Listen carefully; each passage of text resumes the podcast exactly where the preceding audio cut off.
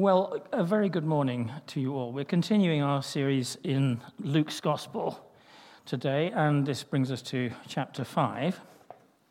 Um, a well known story, you might know it from this uh, particular passage in Luke 5, or you might know it from um, Mark chapter 1, or even Matthew chapter 8, because it appears in all three, in almost exactly the same words as we're going to find here. Now, often there are these apparent uh, discrepancies between different gospel accounts of the same events, and sometimes they do throw up difficulties. But sometimes I think, like here, they just draw our attention helpfully to a point that the author is trying to make kind of between the lines of his actual text. To the modern Western reader, this can appear problematic. Can we not trust the chronology of the Bibles, uh, of the Gospels, or the Bible as a whole? But I think that's asking the wrong question. The real question is not, is the Bible literally true? It's, is the Bible literarily true? In which case, the answer is definitive yes. What we read in the Gospels is a completely trustworthy witness to the truth it's setting out to convey. And that's not necessarily a strict historical order of events. Matthew places this particular encounter immediately after the Sermon on the Mount. Two verses earlier, he says to the, the people were amazed because Jesus taught as one having, oh as one having, as one having oh authority, as one having authority. Well, Matthew's gospel shows uh, a, quite a clearly defined show and tell structure. Um, each chunk of what Jesus taught is then followed up by a chunk of what Jesus did, which kind of demonstrates and amplifies the point of that he was talking about. Um, and so each chunk of what Jesus taught is followed by, by what Jesus did. Within that structure, as the narrative moves from words into action, the authority of Jesus' teaching is demonstrated immediately afterwards by his authority over leprosy. But in Luke's Gospel, as Howard Marshall points out in his weighty commentary, the same healing event is placed right at the beginning of a growing confrontation between Jesus and the Pharisees. And it's a confrontation that's eventually going to lead to his crucifixion. As the story unfolds over the next chapter or so, we're going to see this Jesus versus Pharisee struggle develop. And as we're about to see, this apparently simple healing event is quite sufficient to lie at the root of this growing antagonism. Let's read together Luke 5, verses 12 to 16.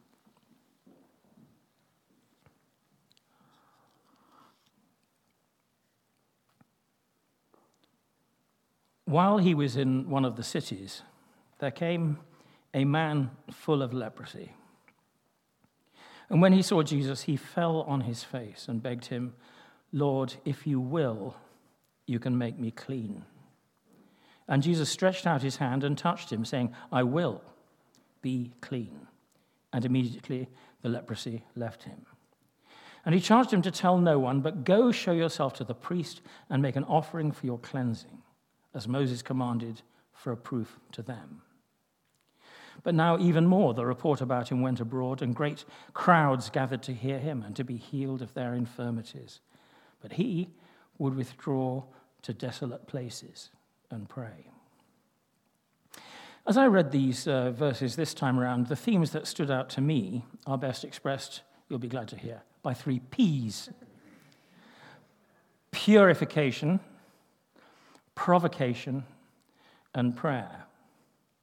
Jesus purifies the unclean, he provokes a reaction, and he prays where others merely act. Let's begin with number one purification. That's verses 12 to 13. In the ancient world, going right back to the time of the pharaohs, leprosy was both feared and shunned. It was something you kept right away from if you possibly could. Even until quite recent centuries here in Britain, someone suffering from the disease was compelled to go about ringing a bell and shouting, unclean, unclean. Not very PC, is it? They lived completely cut off from human contact. In fact, as recently as 2018, a medical report on life in Nepal outlined the severe social and psychological effects of precisely the same kind of quarantining of people with leprosy. The very word leper remains to this day a rather politically incorrect word to say about someone who is shunned by society, or ought to be. I notice that in our passage today, Dr. Luke doesn't see this man as simply a leper, he sees him as a man who is filled with leprosy. Like any wise observer of life, he doesn't let the condition define the person. The term leper is, in fact, about the most extreme form I can think of of what we now call othering. It speaks not only of someone who is different from us, but who is dangerously, infectiously different from us, and whom we are entirely justified in shutting out of our society. Leprosy was something like a, an acted out adult version of a popular playground chase game when I was a kid. You've got the lurgy. Do, do does that still exist? Do we know? You remember you got the lurgy and then you run away and, and the other person has to chase? And, oh, really? Yeah. They're so grown up, the children these days. Um, but you see, unlike you giving someone else the lurgy in that chase game where you could run away and, and be, and be free and healed, um, this is a lurgy that if you touch someone else, you'd both probably die of it. For the Jews, like Jesus, this quarantining, this aversion was justified not just medically, but actually scripturally as well. As we read in Leviticus 13 45 and 46. the leprous person who has the disease shall wear torn clothes and let the hair of his head hang loose, and he shall cover his upper lip and cry out, Unclean, unclean. He shall remain unclean as long as he has the disease. He is unclean. He shall live alone. His dwelling shall be outside the camp. And we thought COVID distancing was hard. Among the restrictions placed on people with leprosy was exclusion from the normal worship and sacrifice of Jewish life. So you were, in some very important ways, actually cut off from God's presence. And this perhaps inevitably led to an association, conscious or otherwise, in the minds of ordinary folk, between this illness and sin on the part of the diseased person. But the worst part of being ritually unclean was that you became literally untouchable. Anything and anyone you touched became unclean too and had to undergo a ritual cleansing. Imagine how that would make you feel if that was you. So pity the person who catches leprosy, because Jesus does. In Mark's telling of the story, Mark 141, we're told that Jesus was moved with compassion and healed the man. Here, I think we're left to infer the compassion from the fact that Jesus actually reached out and touched him in order to heal him. That's an act of real love and understanding. And here's the wonder to the Jewish mind if you or I had touched this man, we would have become unclean. Jesus touches him, and he is made clean. Now, this is massively symbolic of who Jesus is and what he does. Because this expresses Jesus' approach to everything that we think separates us from God. Whatever we've done, whoever we've become, Jesus' wish is not to stay away or that we should stay away from him, but that instead he should touch us and make us clean. Remember last week, Simon Peter saying to Jesus, Get away from me, Lord, I'm a, I'm a sinful person. Well, Jesus' response wasn't to shun Peter, but to call him into discipleship. And in the sequel, we see Peter, James, and John becoming Jesus' closest friends. Our natural inclination, if we're human beings at all, once we become unaware of our unworthiness, is to run away from God, like Adam did in the garden. But if we can steel ourselves to approach Jesus like this man does, he will surely touch us too and make us clean. So, just a word then on the way this leprous man approaches Jesus. Luke records simply that he fell on his face before Jesus. Matthew goes further and calls this an act of worship. And if we think about it, the words he uses are worshipful as well. If you want to, you can make me clean. This both declares a belief in the power of Jesus to heal and also leaves the question to him. He's sovereign, not the sick person. Whatever ails us, be it sickness or sin or a stony heart, unconditional worship is always a great way to, to approach Jesus. It's why vineyard services begin with worship. And when we come forward for healing at the end of the service, we're also following the example of this man. We're expressing our belief that Jesus can solve our problems. We don't have to believe that he will, just that he can. So when the time comes in a few minutes, do come on down. What have you got to lose? We're going to be talking a fair bit about healing in the weeks to come, and I think it's worth saying that it's easier, easy either to read too much or too little into Jesus' response here. This I will, I want to. If we deduce from it a theological certainty that Jesus always wants to heal everyone in every situation, we're setting ourselves up for disappointment. Because there were certainly times when Jesus didn't heal or didn't make it his priority. But on the other hand, as John Wimber found when he asked God in desperation, Why don't you heal like you do in the Bible? God's answer was, Well, John, the problem is not at my end. So we do live with uncertainty in this area. But I think if we approach Jesus with our problems like this man does with his leprosy, we are at least putting ourselves in the way of his healing touch. And if our problem is sin, I've become convinced over the years that the whole counsel of Scripture is that if we come humbly to the mercy seat of God, He will set us free. Part two, provocation. This is verse 14. There are, I think, two confusing things about this verse. A, why does Jesus tell him not to tell anyone else about his wonderful healing?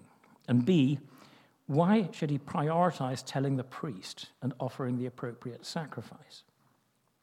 The command to secrecy must have gone against every single impulse in this man's life. He had friends and family to tell this wonderful news of how a life of constant rejection had been turned upside down by two loving words from the Savior I will. And he's supposed to keep quiet about that. And then why go to the priest and fulfill an outdated ritual of a system that hadn't helped him at all, but rather condemned him to live the life of a monster? I think there are two aspects to the answer. One concerns the individual, and one the public sphere. For the healed man, the ex leper of Monty Python fame, it is a strong sign that what has happened to him is a gift from the God of the Jews. It's not some magic, it's not some new religion.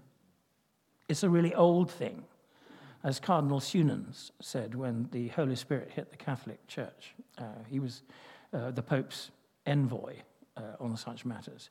He said, God is not to do a new thing, God is to do a very old thing.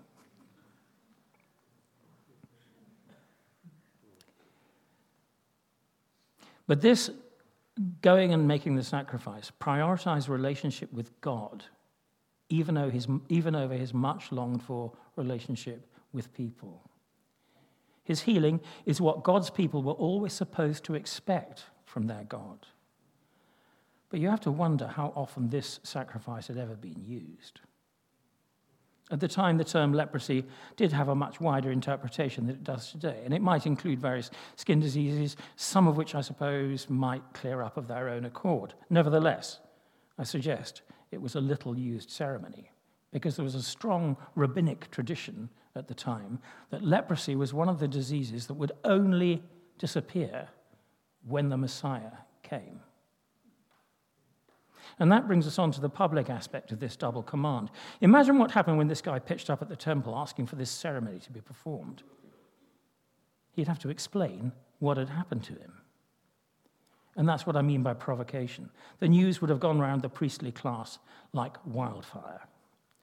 Either this Jesus actually was the Messiah, or he was a wicked impostor empowered by some demonic agency.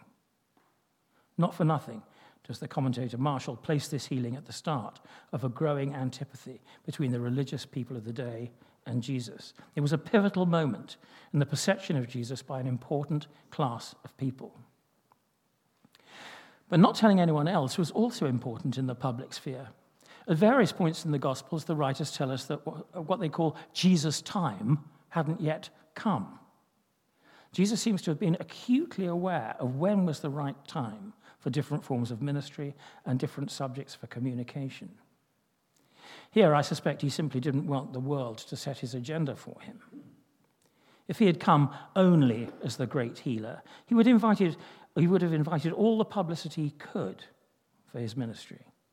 Clearly, that was not what he was about. Healing is a demonstration of the kingdom, not the kingdom itself. In his teaching, Jesus talks a great deal about the kingdom of God, the avoidance of sin, the snare of money, the attitudes of the heart, etc., etc., etc., but very little about healing. In fact, off the top of my little bald head, I can only think of one healing, uh, healing teaching that Jesus gives, and that is do it. In large parts of the church in Scotland, that statement is itself as provocative as Jesus sending an ex leper to the priests. Healing, now as then, remains a provocative act. But in Christian circles, it really shouldn't be. If we remember the words of the Great Commission in Matthew 28 19 and 20, we'll recall that the second half of it is with these new disciples that you've made, teaching them to observe everything I have commanded you. And if we cast our minds back further to what Jesus had commanded them when he first appointed the twelve and sent them out before his face, Matthew 10, we'll remember it was preach, saying, The kingdom of heaven is at hand, verse 7. And then, verse 8, heal the sick, raise the dead, cleanse lepers, cast out demons. Freely you've received, freely give. The part of the Great Commission referring to making disciples of all the nations is widely accepted and observed. But the part about teaching them to do everything Jesus commanded seems to have fallen out of fashion. Hence, healing has become a provocation, not only to the pseudo scientific atheist, but even to some who profess our own faith. Point three prayer, verses 15 and 16. Verse 15, it seems to me, gives us a clue as to Jesus, why Jesus told our ex leper not to tell anyone. Apparently, the others who witnessed this healing didn't get the memo. And as a consequence, suddenly Jesus can't go anywhere without people flocking to hear him and get healed. Now, that's great if you just want to big up your own ministry, but it's a it's a huge problem if you want to invest in the guys who are going to continue that ministry when you're not around anymore. But as I said earlier, Jesus isn't about to let others set his agenda. He stubbornly refuses to chart his course in response to need, however severe that need might be. He's navigating instead by what he hears from his Father in heaven. And most often, that's not the same thing as just seeing the need. As my hero, St. Bob of Dylan, wonderfully puts it in his song In the Garden, the multitude, oh, I'm so tempted to do his voice. Uh, the multitude wanted to make him king, put a crown upon his head. Why did he slip away to a quiet place instead?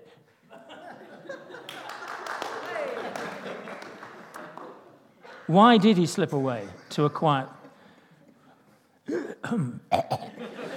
why, why, why did he slip away to a quiet place instead? Well, that's the question, isn't it?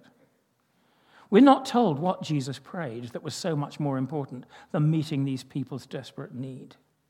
But we can still follow his example. In the Kingdom Vineyard, we're fond of saying people before programs. Perhaps we should add to that prayer before productivity. We value programs, of course. We've even at times been accused of representing organized religion. Well, if, if only they knew.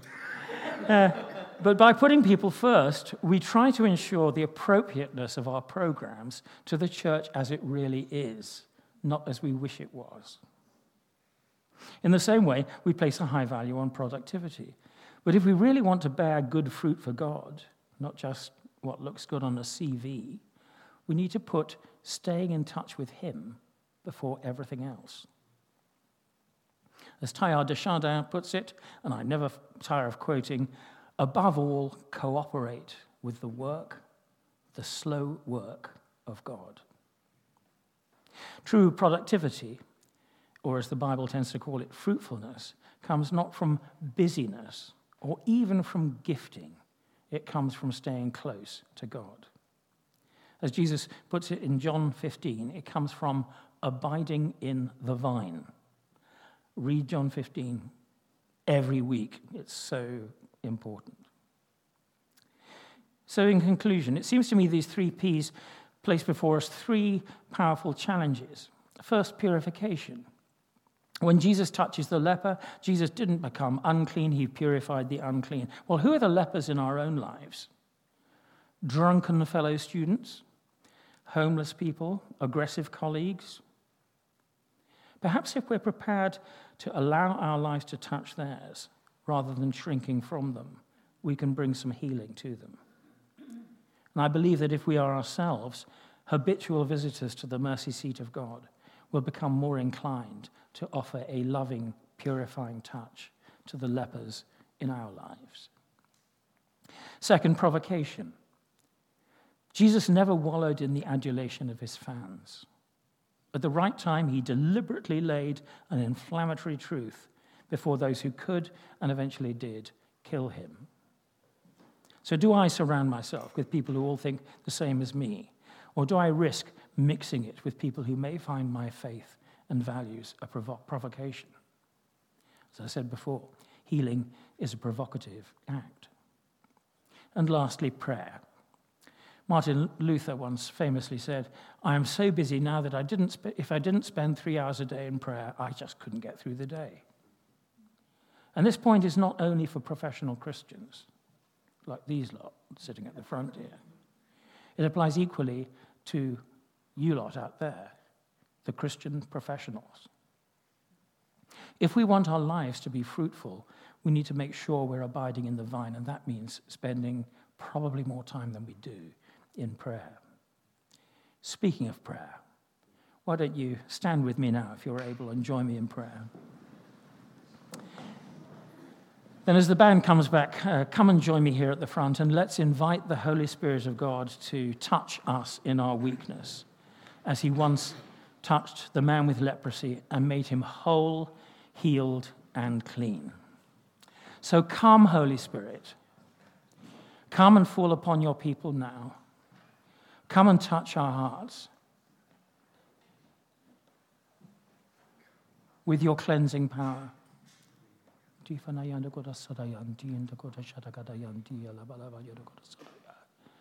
Yeah, pour out your gifting on your people, Lord Jesus, as well. I think there are some here who are hearing a call from God that you've not heard before. Uh, I'd love you to come forward for healing um, and for uh, appointing and anointing. I think there are some here who've long standing illnesses that Jesus is wanting to heal today. I think there are some here who have such a heartache that, and they've lived with it for so long, they don't any longer believe Jesus is going to heal it. I think today's the day. So come, Holy Spirit, and move among your people, we pray. And come, people of God, and move in the Spirit. Amen.